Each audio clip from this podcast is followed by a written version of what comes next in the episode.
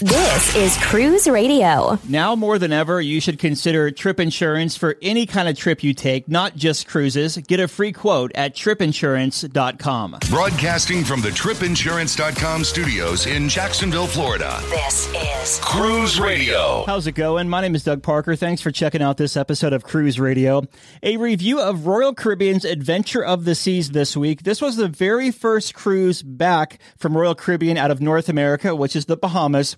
And the first one open to U.S. guests as well. So uh, we have Nick coming on the show a little bit later to talk all about that.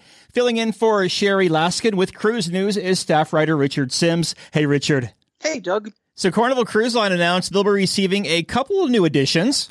This kind of came out of the blue. You know, a lot of the times we know things are coming or we hear rumbling things are coming. This was a complete surprise, but on Wednesday morning, Carnival announced that they are adding two new ships to the fleet. I guess I should say one new ship and one new to Carnival ship. So the new to Carnival ship is the Costa Magica, which is a Destiny class ship, which means it was sailing with Costa, which is the Italian division of Carnival Corporation. But it's it's very very very similar to the original Destiny ships, which you'll note have over the last few years all been morphed into Sunshine class ships. So Carnival hasn't said exactly whether that will happen, whether they will, you know, make it the newest version of that class, which right now is the Carnival Sunshine, the Carnival Sunrise, and soon to be Carnival Radiance. It seems likely that when this ship undergoes dry dock and when it sort of gets the makeover it's going to get to transfer it from Costa Cruises to a Carnival Cruise Line fleet ship, I would be really surprised if they don't make it the fourth class, uh, the fourth member of this particular class. Then there's the other ship, which was originally intended to be an AIDA ship. So that's the German division of Carnival Cruise Line. This ship is also now instead going to be joining the Carnival Cruise Line fleet. It is an Excel class ship, which means it's going to be a sister ship to the Mardi Gras, which starts sailing on July 31st, and the Carnival Celebration, which is cur- currently under construction and will join the fleet in 2022 two, and this latest ship, which has not yet been named, will join the fleet in 2023. So, yeah, big news out of absolutely nowhere. Yeah. Definitely. Or it could have been out of somewhere because earnings is coming up pretty soon too. So uh, that's true. That's yeah. true. Well, we'll see here. Um, so the state of Florida won the lawsuit against the CDC. So what happens next? This is so interesting. This has continued to be, I admit, this whole thing sort of baffles me on certain levels. So, what happened was the judge in the case, of course, had sent the CDC and Florida into mediation. They came out from mediation and said, yeah, didn't work. The judge essentially said to the CDC, listen, if this goes to trial, there is every chance in the world that Florida is going to win here. So go back to the drawing board. You have until um, the beginning of July to come up with some new, softer restrictions, more in line with what I'm saying. But the really important thing here is that as of the middle of July, what were the regulations issued by the Centers for Disease Control now become recommendations. So, you know, everything we've been through is sort of weirdly thrown out the window ask the cruise lines what to make of this, and they don't know. They've all released statements in the last little bit, as did CLIA, the um, the industry sort of spokesperson or, or or trade group. They've all said we're analyzing this. you know, we're sort of trying to figure out what this actually means moving forward.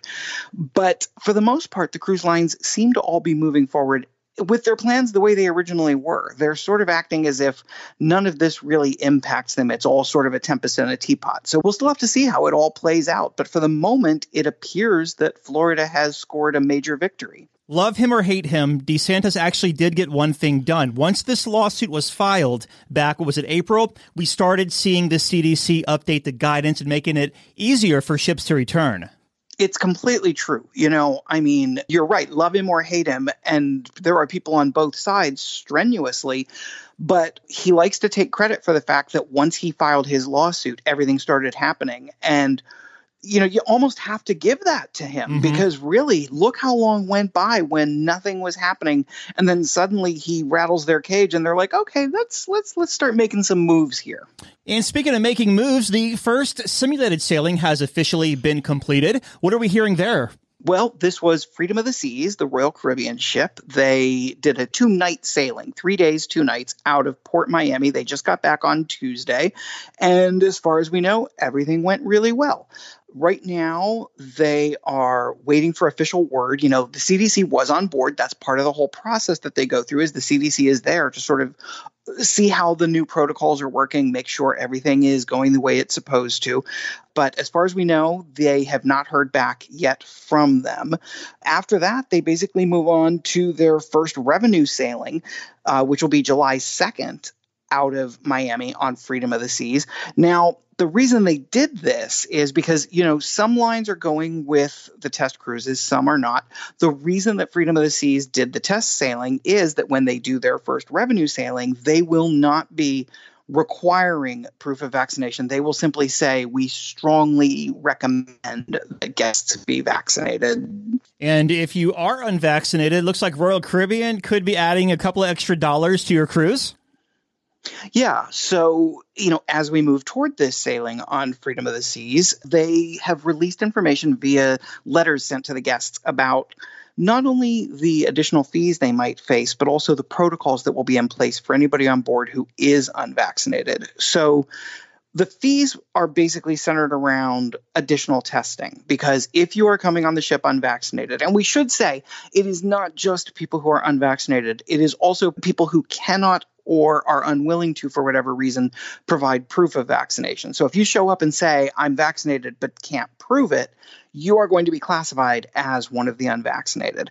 And those people are going to have to um, undergo additional testing, which will be at their own expense. It'll come to the tune of about $136.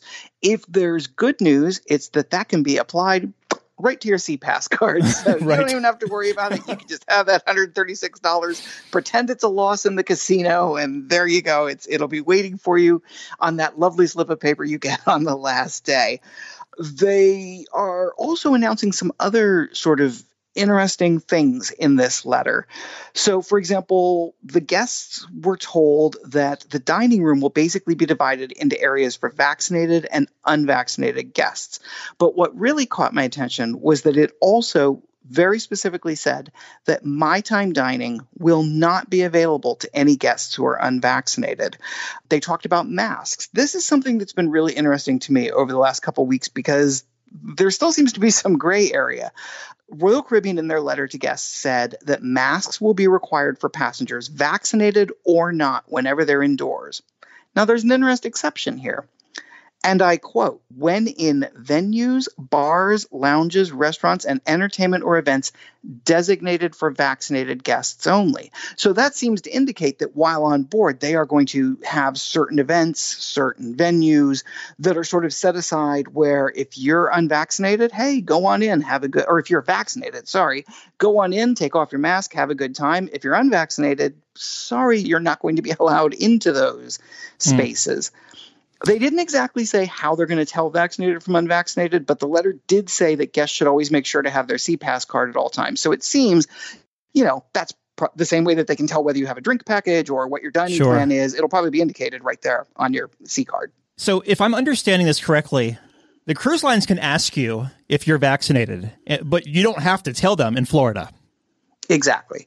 Uh, that has been sort of the crux of this from the very beginning. Is Governor DeSantis's argument was that it is illegal for you to ask someone for their medical information that you're creating two different classes. So you can ask, but you can't require it. So I guess that's how they're going to play this, at least for the moment. Yeah, we'll okay. see moving forward how it how it unfolds.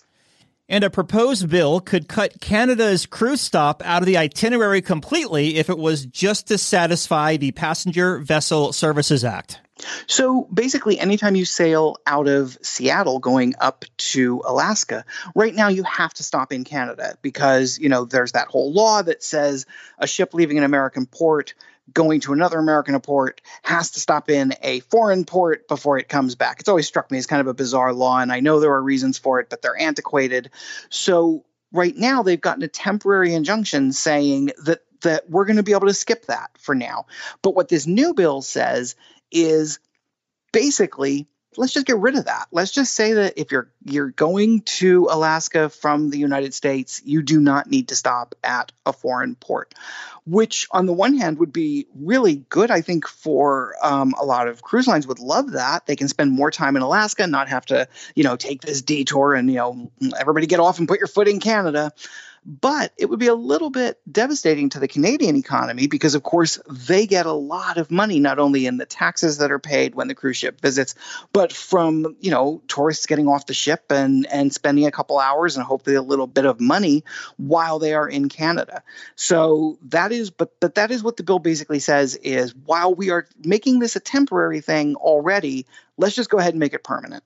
And our last talking point here more Norwegian cruise line cancellations on the heels of a restart. You know, Doug, they don't like to call them cancellations, they call them suspensions. That's right. Get it right. Um, it is kind of weird, and it's got to be really disappointing if you're booked on one of these uh, vessels that have had cancellations because, you know, the whole world is opening up. Cruises are opening up. Everything is awesome again. And oh crap, you just got the notification that your cruise has been canceled. But this impacts five Norwegian ships. Pride of America, all of their cruises through and including November 20th of 2021. The Norwegian Dawn, all of their sailings through and including November 21st of 2021. Norwegian Joy voyages through and including November 13th, 2021. Norwegian Sky Cruises through and including January 21st, 2022, and the Norwegian Star sailings through and including January 2nd, 2022. Um, the assumption is that the reason they are canceling these voyages is that these ships will probably be shuffled around, you know, that they will be put to whether new home ports or have new itineraries. The other thing that people are going to see is some ships, when they go to book them uh, with Norwegian, are going to say that they are unavailable. That doesn't necessarily mean that the sailing has been canceled. It means that that ship is probably at the capacity that it's sailing at, because, of course, like everybody else, they're starting at reduced capacity. Mm-hmm. So what they've decided to do is have ships rather than take them entirely off, they will show on there, but they will show as unavailable. And that's why. It's because the ship has sold as much passage as it's going to have available on that particular sailing. Okay, so are the cruises not really canceled? They're really just at capacity, or are they not really sailing those ships through those dates you mentioned? these are suspended. So okay. to me, that so yes, these are canceled sailings, but other ships will show the the unavailable meaning that it is. I, I, mean, it doesn't really matter. In either case, you're not getting on that right. ship. yeah, exactly. Okay, canceled or because it's been suspended. You're not getting on that ship either way. but there are, you know. You wouldn't want people to see something and think that maybe all of that ship's sailings have been canceled when, or that that particular sailing has been canceled when really it's not that the sailing has been canceled. You know, don't call grandma and tell her to stop unpacking her bags. It's just that whew, we got on that ship, but we're the last ones on. It's really probably, you know, you don't think about it in normal times, but this probably happens in normal times as well that a ship, you know, is overbooked or at capacity and so it's going to show as unavailable. But now it takes on a whole different meaning just because of these strange strange times we live in. Very good. A lot of news this week and staff writer richard sims caught us all up. It'll probably change 10 times before tomorrow but uh, we'll deal with that then. Thank you so much richard. Glad to be here as always. You're listening to cruise radio the trusted voice of the cruise industry. A big question we get at cruise radio is how do i know if i need trip insurance Simple answer. If you're getting on a plane, taking a road trip, or getting on a cruise ship, you need to have travel insurance. Hey, it's Doug Parker from my friends at tripinsurance.com. Not, not only does tripinsurance.com protect your vacation investment, but it also gives you peace of mind in case anything were to go wrong on your trip. How do they do it? They offer three different types of trip insurance policies good, better, and best. One policy for every vacation budget. But it doesn't just stop there. They're up to 40% lower when you shop around on other comparison sites. Plus, tripinsurance.com offers 24 hour customer support before, during, and after your trip, online claims assistance, and travel alerts to let you know what's going on at your destination. But find out for yourself. Check out tripinsurance.com. Breaking news as it happens. Online and on demand at cruiseradio.net. Another cruise review. Wow, two weeks in a row. Something's definitely going good here. Uh, we have Nick on the line. He just returned from a seven night cruise aboard Royal Caribbean's Adventure of the Seas.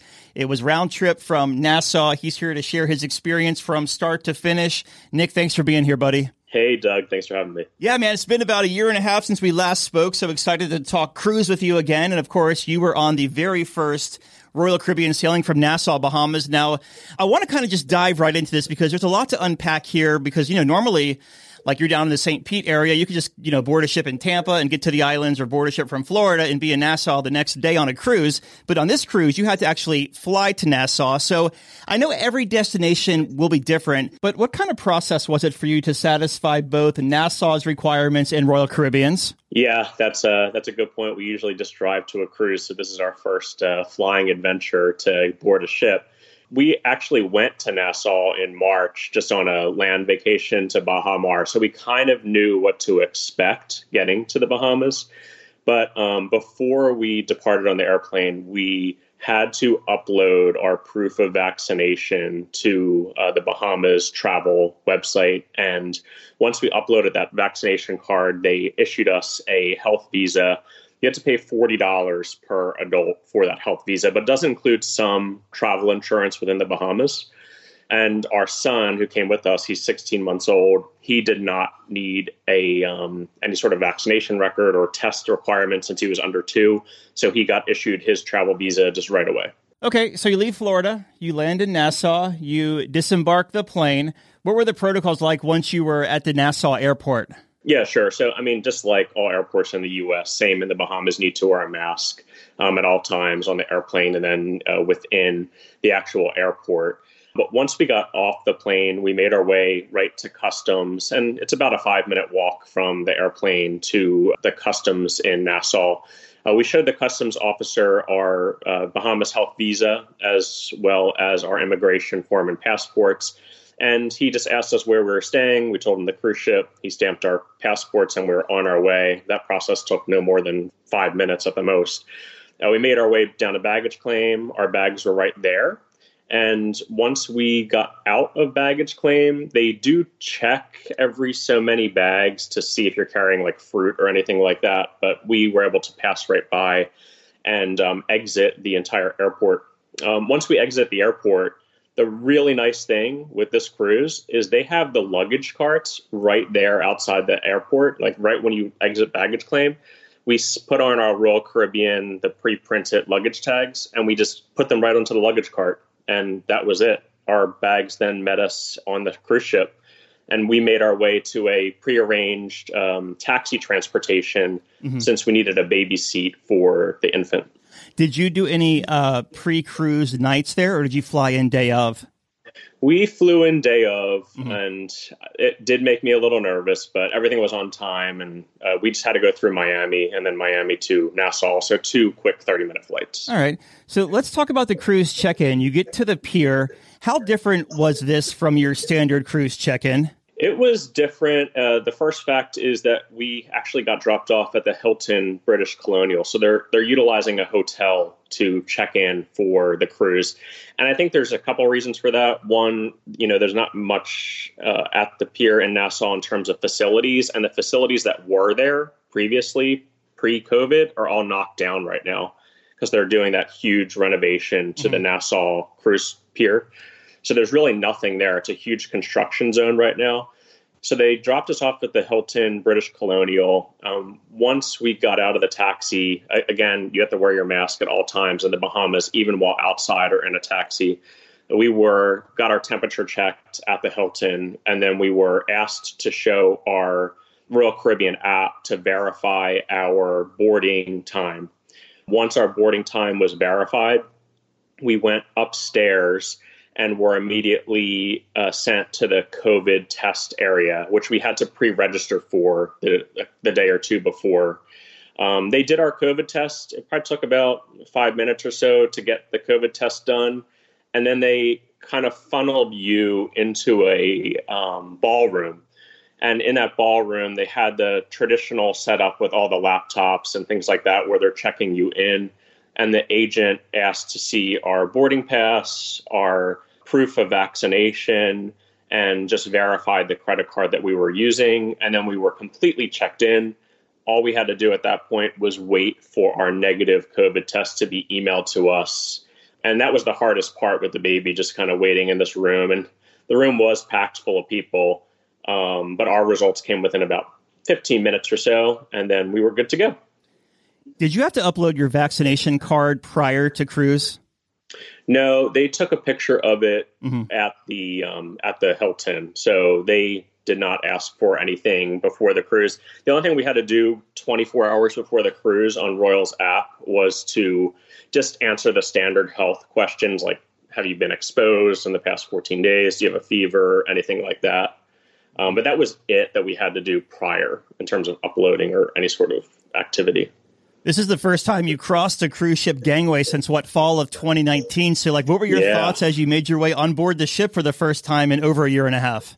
I know, and it was actually for us a little bit more anticipation because once you were done with all the testing, you could board these little shuttles, and they would take you over to the to the pier as far as they could go without you know going on to the actual ship pier. But since we had the baby, we actually decided to walk. So we walked from the Hilton British Colonial. We had our little blue like I'm verified to get on board the ship sticker, so we were able to go through security. And um, yeah, we walked that really long pier in Nassau all the way to the ship, and they had a Junkanoo band playing. They were giving out free beers. We actually got interviewed by the Bahamas news that was there, um, asking like why we were taking the cruise and whatnot. And yeah, then we crossed the gangway, and when I crossed that gangway, it was such a great feeling. And then right behind me, I hear my wife with my baby, and the stroller fell on the gangway because it was so steep so the toddler went flying. Oh no! Um, and so it was almost the first medical emergency on a cruise ship, but everything was all good. He was fine. So you get on board. What was the reaction from the crew because you haven't seen them and they haven't seen you in months either? Oh yeah, everyone was super excited.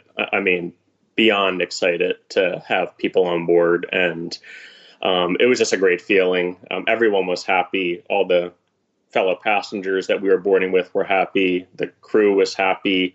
And you would think it wouldn't be like fully staffed or anything like that, but they had about 975 crew members on board. So um, the ship was staffed up and ready to go and you make your way to your stateroom. Was there anything noticeably different than perhaps times you've cruised before? So they left our key cards outside the room, which I think is kind of the new trend. But once we got into the room and we booked a grand suite, so we just wanted a little extra room, especially for the first trip with the uh, toddler. So we got into the room. It was immaculately clean. And um, the only thing that was different was there was some hand sanitizer and some masks in the room. Although, since we were vaccinated, we did not have to wear a mask anywhere on board the ship. One thing the shutdown did was make cruise lines a little more innovative, and Royal Caribbean rolled out this new e muster. Ashley talked about it last week when she was on Celebrity Millennium. How was your experience on adventure with the new uh, muster drill? Yeah, I'm going to echo Ashley's comments from last week, and it was the best change in cruising that I've seen so far. Um, it was just so easy. So what we did was after we got settled in our room, we went out and of course I went to the pool, got a drink or whatnot, and then we decided just to do a little walk around the ship. And while we were walking, we're like, let's just take care of this whole muster drill thing. So we went down to our muster station, which was on the outside deck of deck number four. Um, and there was crew members at every muster station like normal. And we just went to our assigned station, which was B5, and we showed our key cards to the staff member that was there. They scanned them. They gave us a brief demo on what to do in case of an emergency and how to put on a life jacket. It took about five minutes total. We were the only ones there. Mm-hmm. And then we were issued a green sticker for our key card, and that was it. The only thing that they still do is they still sound the general emergency alarm. And we weren't leaving until around nine o'clock that night, but they sounded the alarm around, I'd say around 7.30 when the majority of guests were on board mm-hmm. just for like a test just curious, once you were on board, say you boarded around one or two, and you didn't leave until the evening, could you embark and disembark, or were you kind of limited to stay on the ship until you left?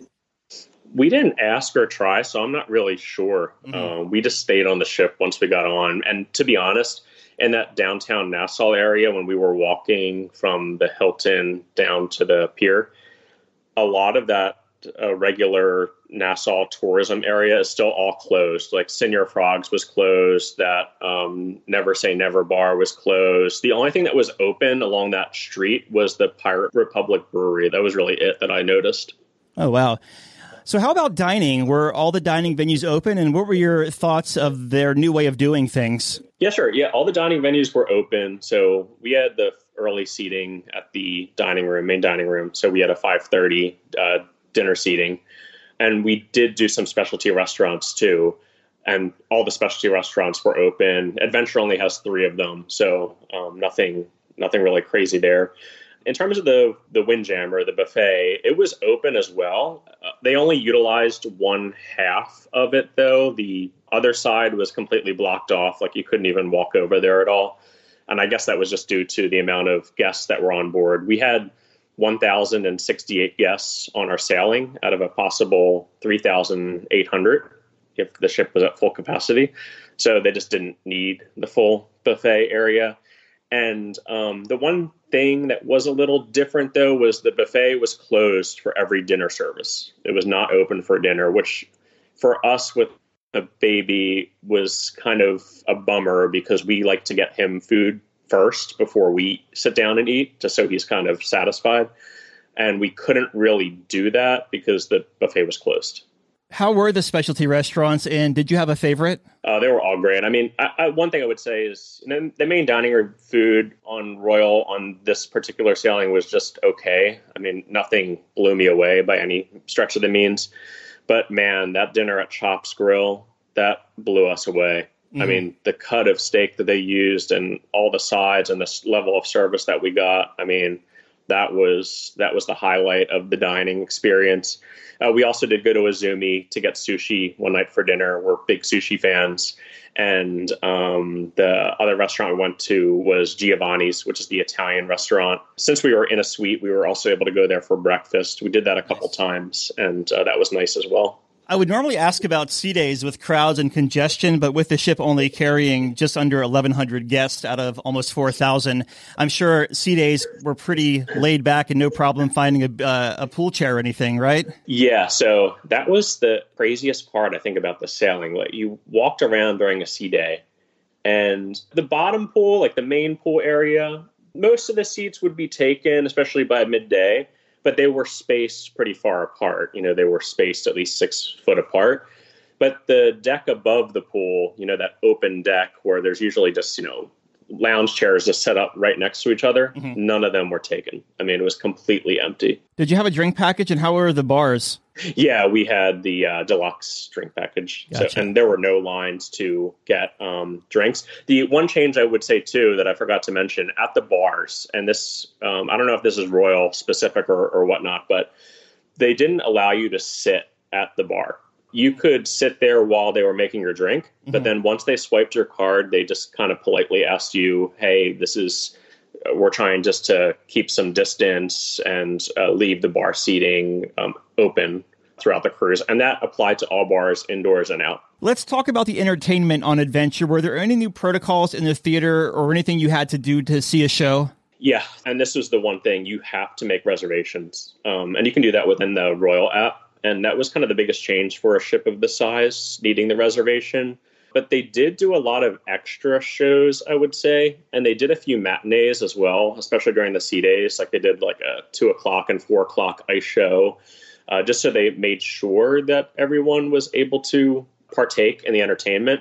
But uh, for instance, I was kind of a last minute person for the ice show, and I went up to our actually our suite concierge and asked if he could get me into the two o'clock show on a sea day. And he's like, "No, it's already completely sold out. Like you can do the four o'clock." So th- they really are being strict with their capacities, and even when you're in the venues, they might have two seats and then they'll block four off and then have another two seats. So it's when you're in these theaters, it's empty. I mean, there's not many people in there whatsoever.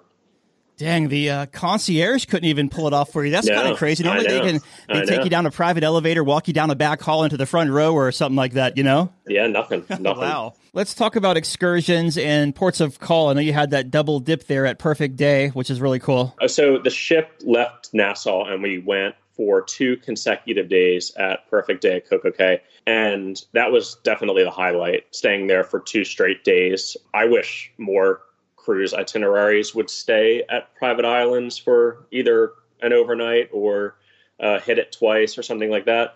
Because that perfect day, that was actually the first time I've been there since they've done the um, the renovation to the island, and it's amazing. I mean, I've never seen anything like that before at any cruise line private island. And, you know, the ship docks right at the pier, there's no tendering. They have trams if you need to get to wherever you want to go on the island, kind of like Disney's Castaway Cay. And um, just walking around the whole island.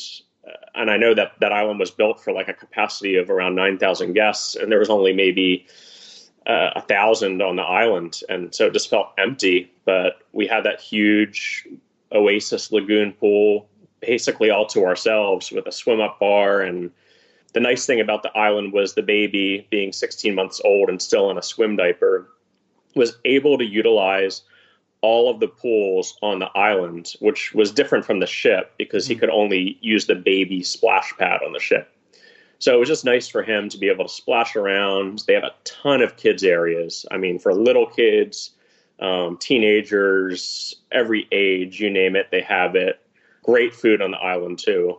In terms of excursion, I did do a scuba diving trip at Perfect Day, and it was about an hour dive, and uh, saw a lot of cool stuff. Saw a spotted eagle ray, which was awesome, and um, had a great time on that excursion. And then you went to what, Cozumel?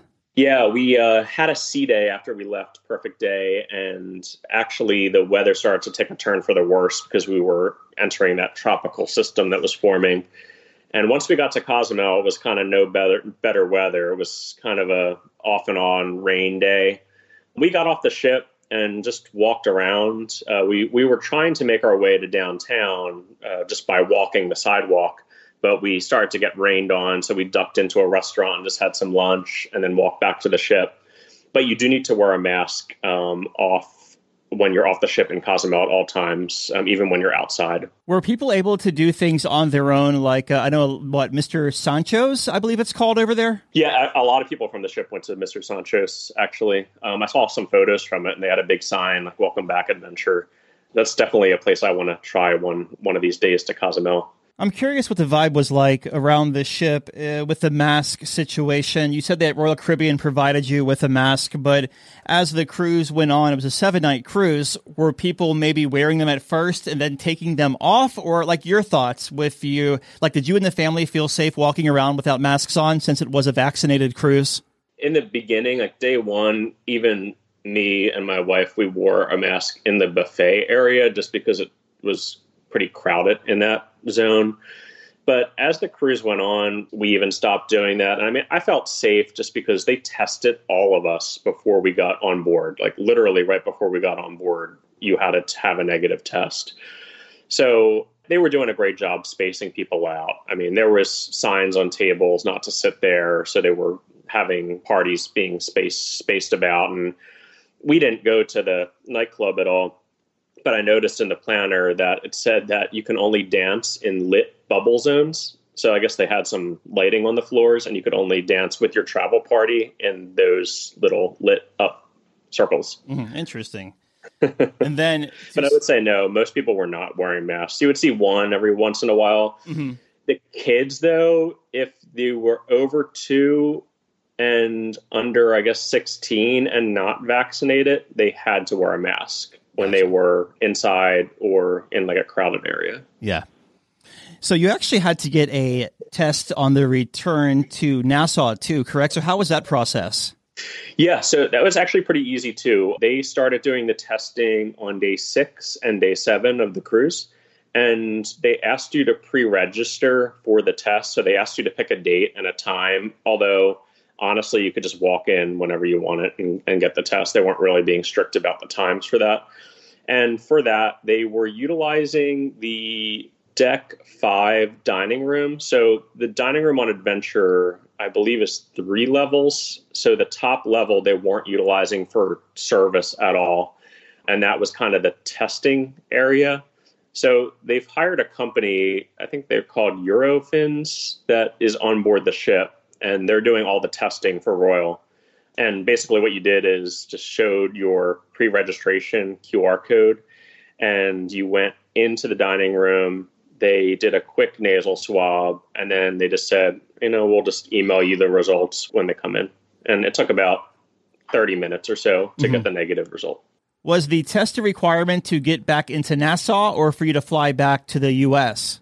Not to disembark in Nassau, but to go back to the U.S. Okay. So they actually printed out a copy of our test as well as this form from the CDC that you have to fill out and show to the airline counter and that's what you use to get back into the country. I will just point out really quickly though, when you do get back to the airport and have to check in for your flight, because they have to verify every person's COVID status individually, the lines to check in were at least for some people probably two hours long.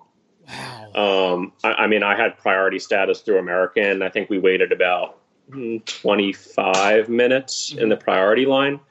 But let me tell you, Bahamasair, we almost saw a fight going over there because some people were screaming that they were there for two and a half hours and not even moved an inch. Be prepared. Just put some time in that flight. Uh, I would say going and coming because you have to get verified both ways. Mm-hmm. Like even when you're going to the Bahamas, the check-in agent has to verify that you have your health visa before they issue you a boarding pass. So just it requires a little more patience than, than normal. So you've been home for a couple of days now. Looking back over this entire experience, start to finish, was there anything that could have maybe been done differently, or maybe something that Royal Caribbean really excelled at? Well, I think when they made that last minute change on getting us tested before we went on the ship, that made me feel a lot more comfortable, to be honest. Uh, they weren't going to require us to be tested before we got on board, but I think once those couple cases on Celebrity Millennium happened, I think Royal changed their course and was like, you know what, we should test everyone right before they get on board. And I, I think that's fine. I mean, it literally takes 15 minutes, doesn't not inconvenience you whatsoever, and um, just gives you a more peace of mind, right? That everyone that's on that ship has at least tested negative before they walked on board. So I think Royal did a great job with all their health protocols. I, I will not fault them for anything yeah. in, that regard. I mean, I, I, felt safe the entire time. The crew, they were all wearing masks for now, and they don't have to wear them in the crew areas, but for in public spaces, they do for right now. Yeah, nothing really uh, different. I just, honestly, I just wish they stayed at Perfect Day for another couple days. right. Well, what are your final thoughts of cruising again moving forward? Yeah, so it was definitely different flying to a cruise port to take a cruise, but I'm glad we did it. It was a great experience. It was fun to be the first first people out. And now that I've been on a cruise without having to wear a mask, I'm now kind of hesitant to take one from Florida for at least the first couple weeks when you do have to wear a mask if you're vaccinated. I feel like mm. that would just be a totally different experience for me. So for our next cruise, we have one plan in October. Hopefully by that point, everything's uh, kind of chilled out a little bit more. But yeah. yeah. great time to take a cruise, and cruising's back. Yes, it is. We've been talking with Nick about his seven night cruise from Nassau on Adventure of the Seas. And Nick, thanks for stopping by and sharing your experience with us, my friend. Thanks, Doug. Appreciate you having me on. All right, Dougie, let's see what we got for you, buddy. Cruise Radio is produced at the tripinsurance.com studios in Jacksonville, Florida. Get cruise news, ship reviews, and money saving tips every Thursday on Cruise Radio. If you've enjoyed this episode, please subscribe to the show. If you want to help spread the word, give Cruise Radio a five star review Find Cruise Radio where you listen to your favorite podcast or online at cruiseradio.net. I'm your announcer. If you own a vehicle with less than 200,000 miles and have an auto warranty about to expire or no warranty coverage at all, listen up. CarShield has a low-cost month-to-month vehicle protection plan that covers more parts than ever. Visit carshield.com/audio to find out how you could pay almost nothing for covered auto repairs. Drivers who activate this vehicle protection today will also receive free roadside assistance, free towing, and car rental options at no additional cost. Get your free quote today at carshield.com/audio. That's carshield.com/audio.